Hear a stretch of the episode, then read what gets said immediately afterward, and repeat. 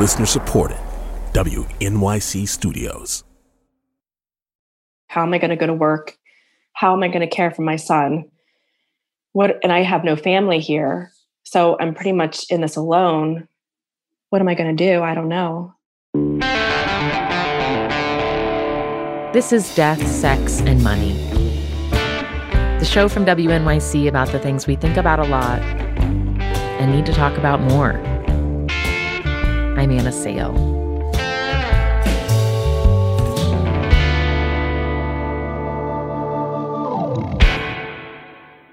After three months at her home in Pittsburgh this spring, Kara Moody got called back to her waitressing job on June 15th. You know, your job asks you to go back to work. You don't have a choice. You have to say yes to your job. Were you comfortable going back to work? Absolutely not. No way. I'm still not comfortable going back to work. I'm like serving people who have p- potential COVID positive mussels and fries just so they can come out to eat and feel some sort of normalcy. So it is scary. Kara lives with her five year old son, Colton. I could hear him in the background playing with his Legos as we talked. Mom. Yes, Colton. He jumped from here. Kara is a single mom, so when the restaurant where she's worked for the past 13 years reopened, she needed childcare. She sent her son back to the daycare where he went before the pandemic. In the first couple days going back to daycare, he cried. He didn't want to go. Mm-hmm. And that, you know, wasn't like him before. But, you know, he knows that there's a virus and that a virus makes people sick because I was trying to explain to him why we couldn't go places, why we couldn't do things. Or Chuck E. Cheese. Or Chuck E. Cheese, right. Chuck E. Cheese was closed. Are you, um, if his daycare were to, to not be there anymore, were to close, do you know what your family would do? Not a clue. I have no idea what I would do. That situation is one that many of you have found yourselves in over the past few months. My husband and I have been home with our five year old daughter every day since March 13th. There's no way I'm sending my kids to school. I miss our daycare so much. There's been a lot of stress. It looks like I won't have childcare again until November. I had to make the difficult decision of quitting my job to stay home with my son. Everyone's trying to figure out childcare. We asked you about what childcare looks like for you right now. We heard from many of you about pulling kids out of daycare, struggling with virtual schooling, and trying to juggle working from home while being a caregiver. I'm trying to work and give my kids a somewhat enjoyable summer. But they are super bored. You know, I chose to have these children, and now I can't seem to take care of them. Homeschool is not on my bucket list. I'm not excited about this. We're running into bandwidth issues or computer issues. I go back and forth between loving how bonded I am with my children these days, but I also feel just this desire to run far, far away. Childcare in America right now is a mess. We heard this from parents, and we heard it from childcare providers, too. Across the country, childcare centers that were shut down during the early days of the pandemic have mostly been allowed to reopen. But childcare centers, already operating on razor thin margins before the pandemic, are now dealing with a whole slew of new challenges. And as a result, many of them are barely hanging on. All right, friends. Make sure you're sharing. Leslie Crawford runs two 24 hour daycare centers called ABK Learning and Development in Pittsburgh. That's where Colton, Kara Moody's five year old son, goes when Kara's working her evening shift. Kids there range in age from six weeks up through school age. It's, it's, a, it's a, a beautiful kind of a chaos. Mm-hmm. little babies are on the floor doing their little circle time. You got the young toddlers playing with their blocks that they love. Um, and then you have the preschoolers who are going through their rituals of saying their letters and their sounds and going through the calendar and this, that, and the other and different things like that. So it's like a, it's, it's like a hodgepodge of craziness, it seems like. But it's so awesome when, when we have the whole space filled with everybody. And just so I can picture it, the space where the kids sleep at, at one of your centers, what does it look like? What do they sleep on? They sleep on cots. They uh-huh. all have their own individualized cots. They all have their own sheets and blankets that they sleep on. Um, and we sleep right in the space. Hmm. Um, so it's a nice little mellow thing. We always have our music playing for the kids. I love ocean sounds.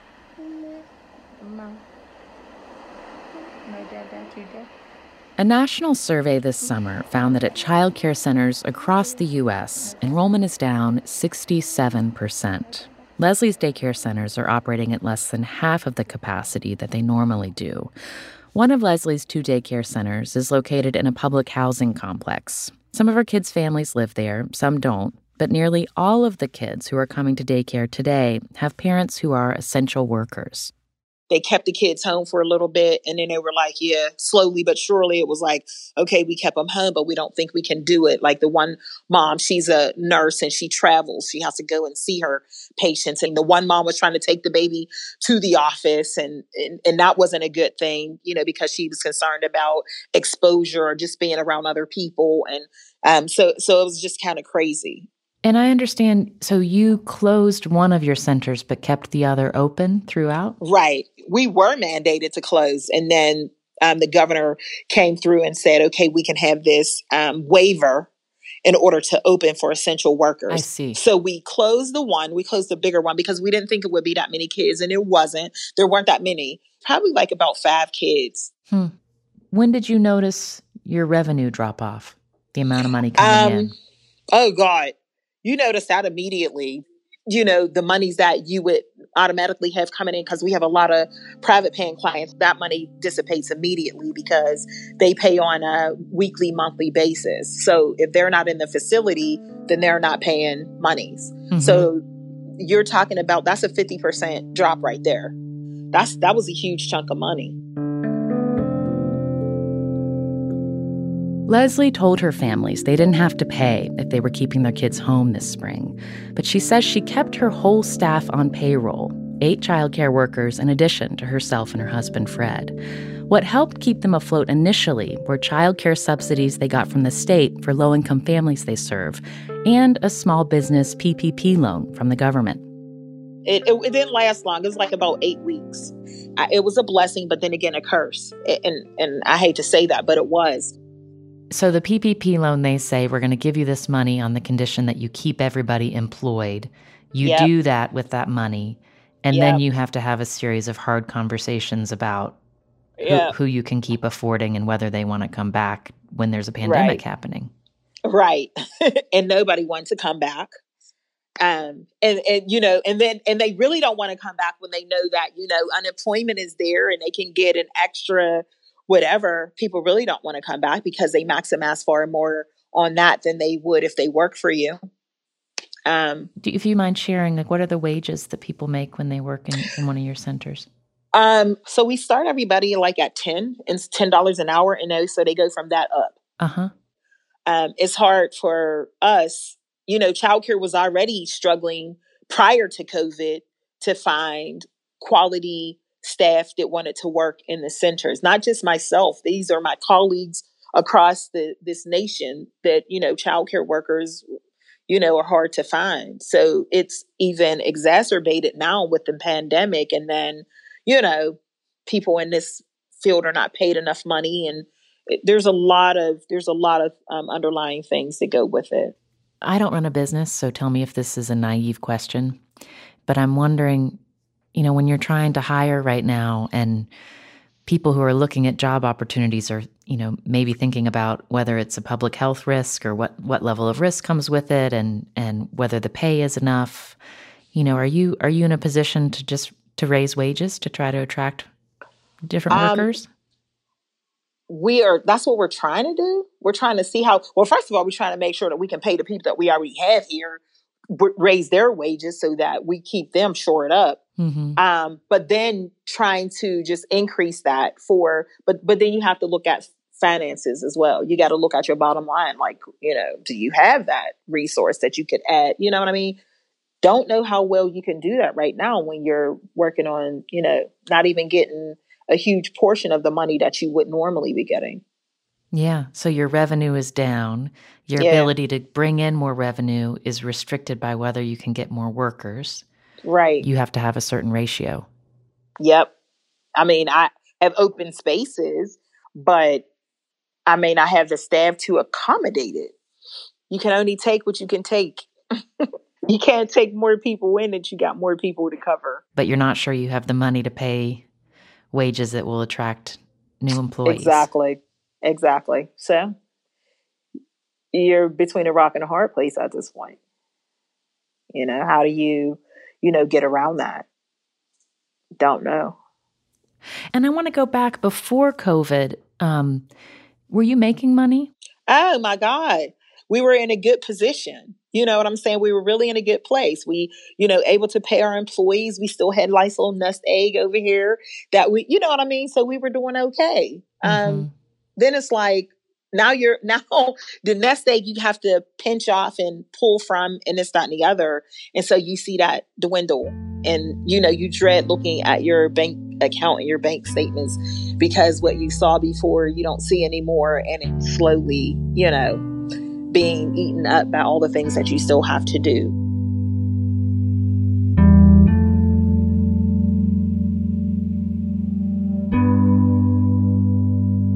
Ask how old you are, Leslie? Now I'm either 54 or 55, one of the two. I think I'm 55. 55. I think I just turned 55 this year. You turned 55 so, during a chaotic time, so maybe yes. it just like blew past you. You didn't quite register. You know what? It. My kids call me up every year and say, they tell me how old I am. And I was like, good, y'all keeping track because I stopped. Um, you know, I said, I know I'm getting older because my knees hurt more. Mm-hmm. Now, Leslie, for you, I mean, you've you have this job of both running a business and mm-hmm. providing mm-hmm. this essential service for families, for workers who are going in and taking care of people in hospitals, trying to do other kinds of work. Did you get to have a minute to say, like, do I feel safe and healthy myself continuing to go into work when I know these kids are, you know, potentially being exposed if their kid if their parents are in healthcare environments? Yeah, I did because we were home. We closed down for like a week. And at first it was just like terror, you know what I mean? And I'm still a little hyper paranoid. My husband told me I need to like bring it down just a little bit because I'm still like um scared about a whole lot of different things. And I'm more scared for everybody else, not so much me.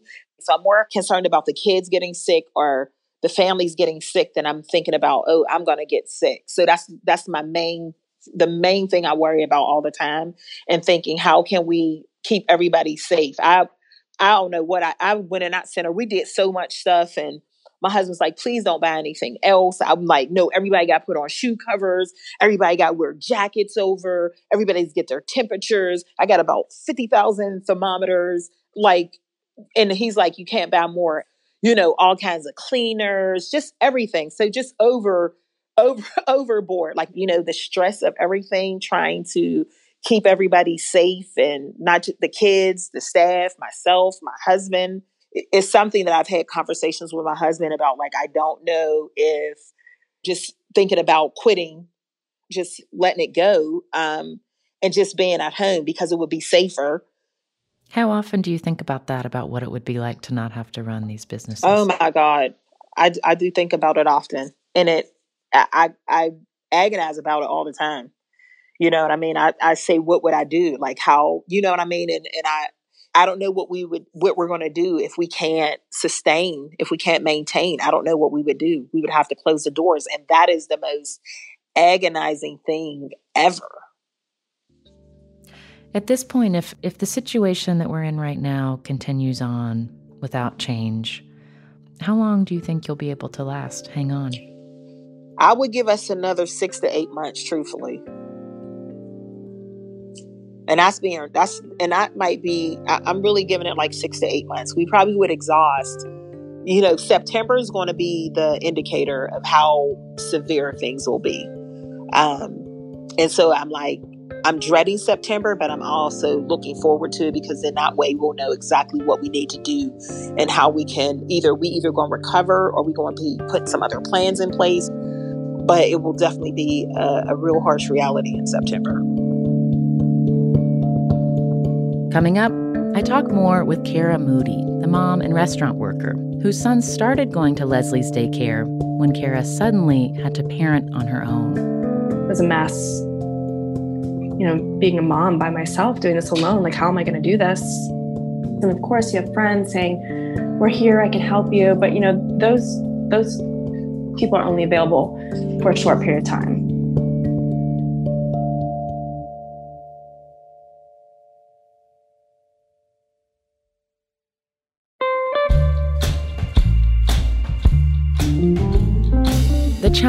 Challenges that Leslie is facing in Pittsburgh are ones that many child care providers are grappling with around the country.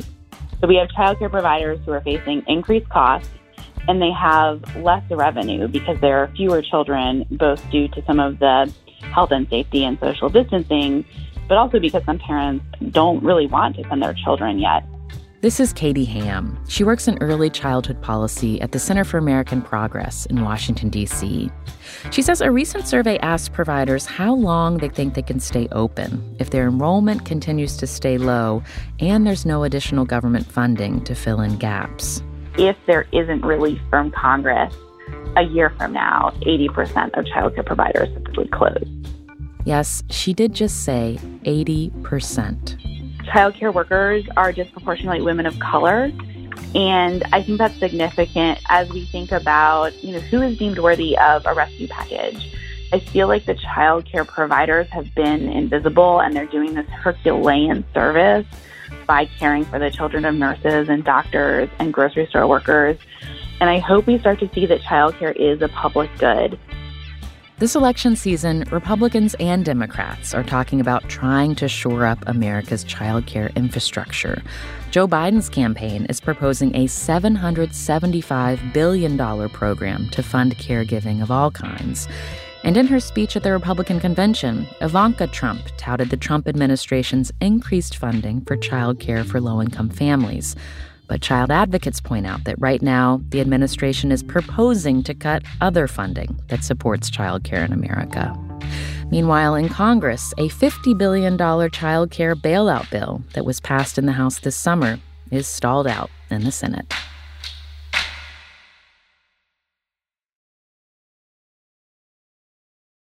This is Death, Sex, and Money from WNYC. I'm Anna Sale.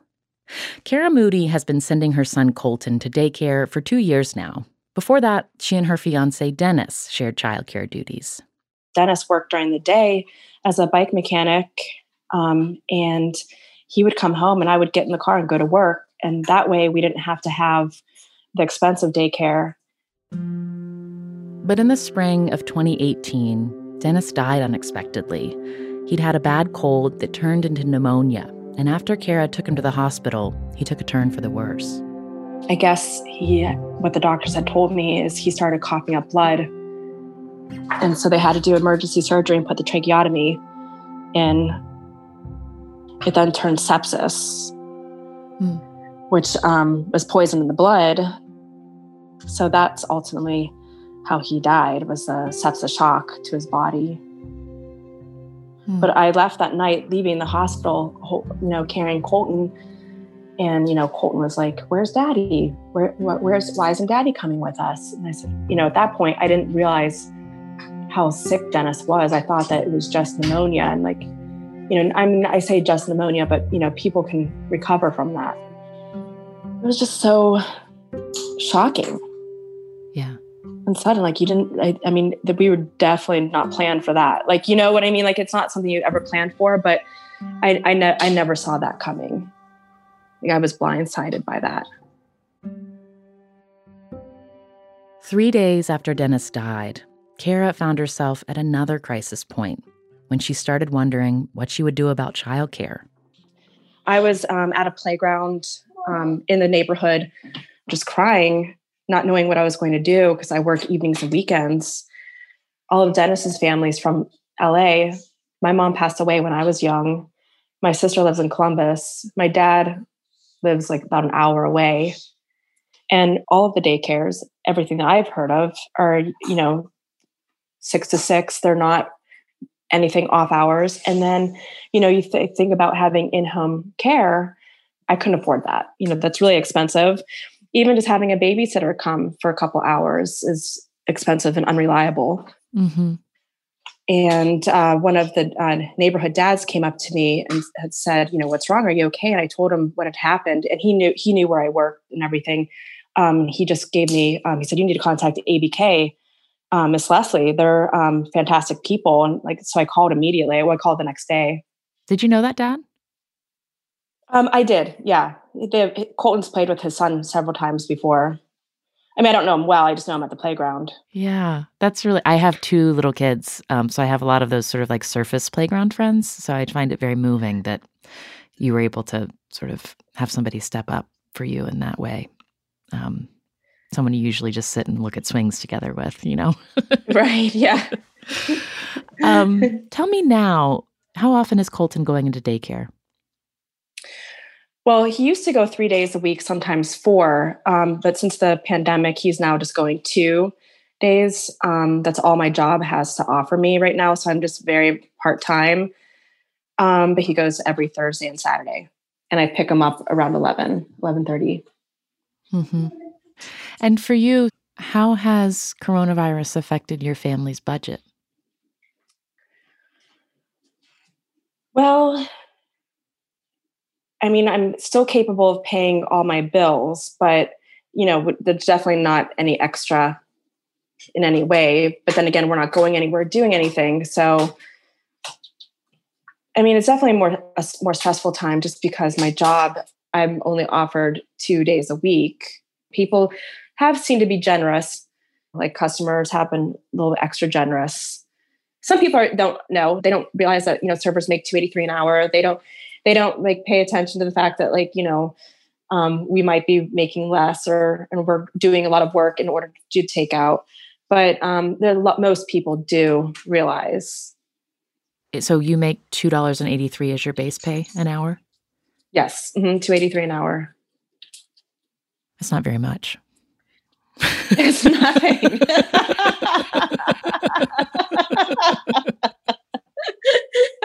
I know. And and now I'm also like a police officer because because like I have to police people into wearing their masks. I'm like, I'm not getting paid enough to tell you to have to wear a mask. So yeah, my my job is yeah. uh, we just made a joke. We just made a joke, Colton. COVID cases in Kara's County are currently on the decline, but restaurants in Pennsylvania can still only operate their indoor dining at 25% of their normal capacity. After Kara and the rest of the restaurant staff were laid off at the start of the pandemic, Kara got unemployment benefits, and she's still getting partial unemployment for the hours she hasn't gotten back at work. That's helping her pay her bills, in addition to Dennis's Social Security survivor's benefits that she gets for Colton, Kara says that goes right to paying for Colton's daycare. I basically pay $40 a day. Uh huh. Do you talk directly about money with Miss Leslie? Is that something that you all talk about when you're like kind of catching up? No, no. We, we never talk financial anything. Um, I feel like I'm what I, what I'm paying is pretty reasonable I mean, it's pretty low for. Us. I mean, I know other daycares maybe are a little bit more expensive. Um, so I'm just happy with with the rate that I'm paying because I am able to make that my ends meet. The reason I'm asking you a lot of financial questions is um, when I talked with Leslie, we were talking about just the finances of her business and running it right now. Um, and one of the challenges she talked about was the difficulty of getting in more staff that she needs more staff for to, to in order to have the the ratio that's required of staff to to kids. It made me wonder like if leslie were to say to you you know what? I've got to pay more an hour to get workers in here like is that something you could do? Could you pay more for childcare? I mean i would be struggling a lot more if i did have to pay more I mean, right now I'm basically paycheck to paycheck. I mean, even before the pandemic, I was paycheck to paycheck. Yeah, just it's a it's a financial ruin. Yeah. Um, you know, it sounds like it sounds like Colton started going to his his daycare when when he was he was in a fragile place. He was absorbing a lot of change in his life. Um, What's it meant for him to have that place to go? It's a security, like a security blanket. He's comfortable there. He's happy going there. I I mean, Fred does funny things like whenever we would drop him off, like um, he'd answer, you ring the bell and he would answer. He said, We're not here. Who's there? Colton. Like he always just plays a joke on Colton or, or something funny. Um, and Leslie's always very welcoming, like, come on, let's go, come on in. But, you know, he cried every single day going there. Um, he would be, Colton would be crying hysterically. I don't want to go. I don't want to go. And I would be crying hysterically. Yeah. so the, we just cried a lot going there. And it just, you know, and he, they made him, they made Colton feel comfortable being there. Now he's happy going there. And it feels more than, it feels more than just a daycare. Fred and Leslie, um, they treat everyone like a family. Back at the daycare, Leslie tells me she's still unsure about the future. She's applying for small business grants through the state of Pennsylvania. The number of kids coming to daycare is still low, but there is interest from a few new families. Are you trying to hire anybody right now? Yeah. yes. We got a virtual hiring event coming up just this weekend. Just trying everything. When you open up your bank statements and look at the money and, and the numbers, is that something you do by yourself or is there somebody else that you talk it over with? No, that's somebody I, I talk to me and my husband basically. I look at the statements. I'm just a, a better money manager.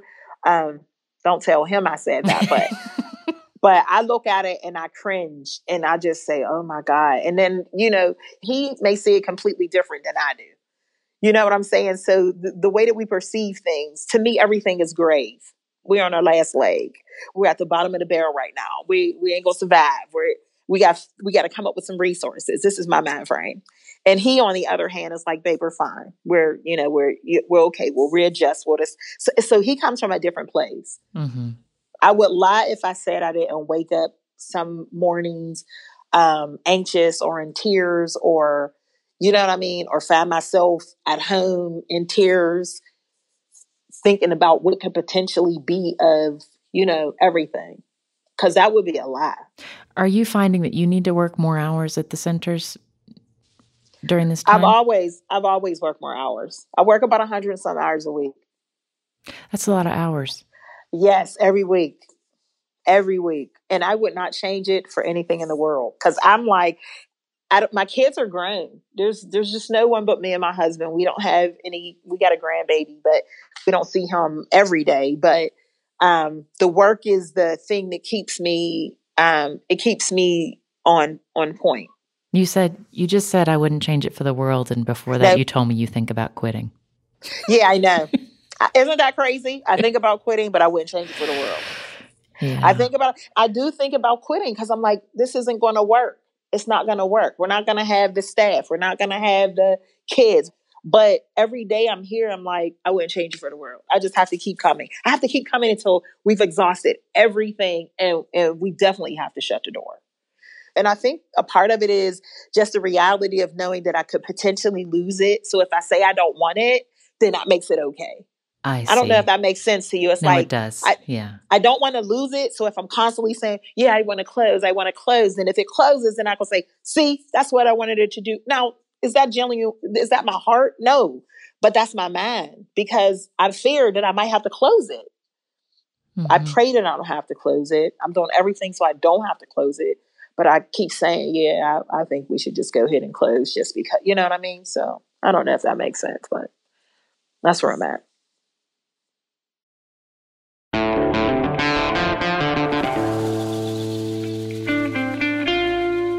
That's Leslie Crawford. She and her husband did manage to hire one new employee since we spoke, and she's hopeful that a few more families might come back to daycare this fall.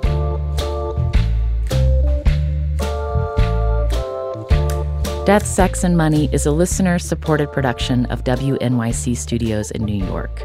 I'm usually based at the studios of the investigative podcast Reveal in Emeryville, California.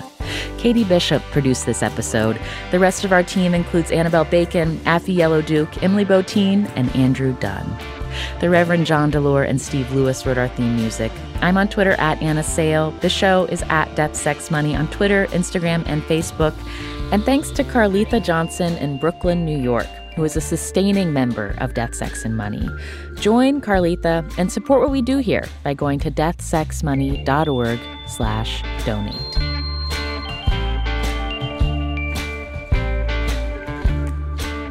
If you think about what would happen if you had to tell your families, like, we can't do this, ah. we're closing our doors, what would happen to those kids and those families? What would.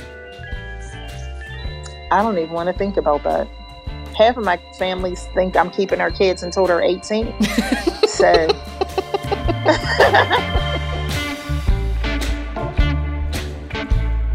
I'm Anna Sale, and this is Death, Sex, and Money from WNYC.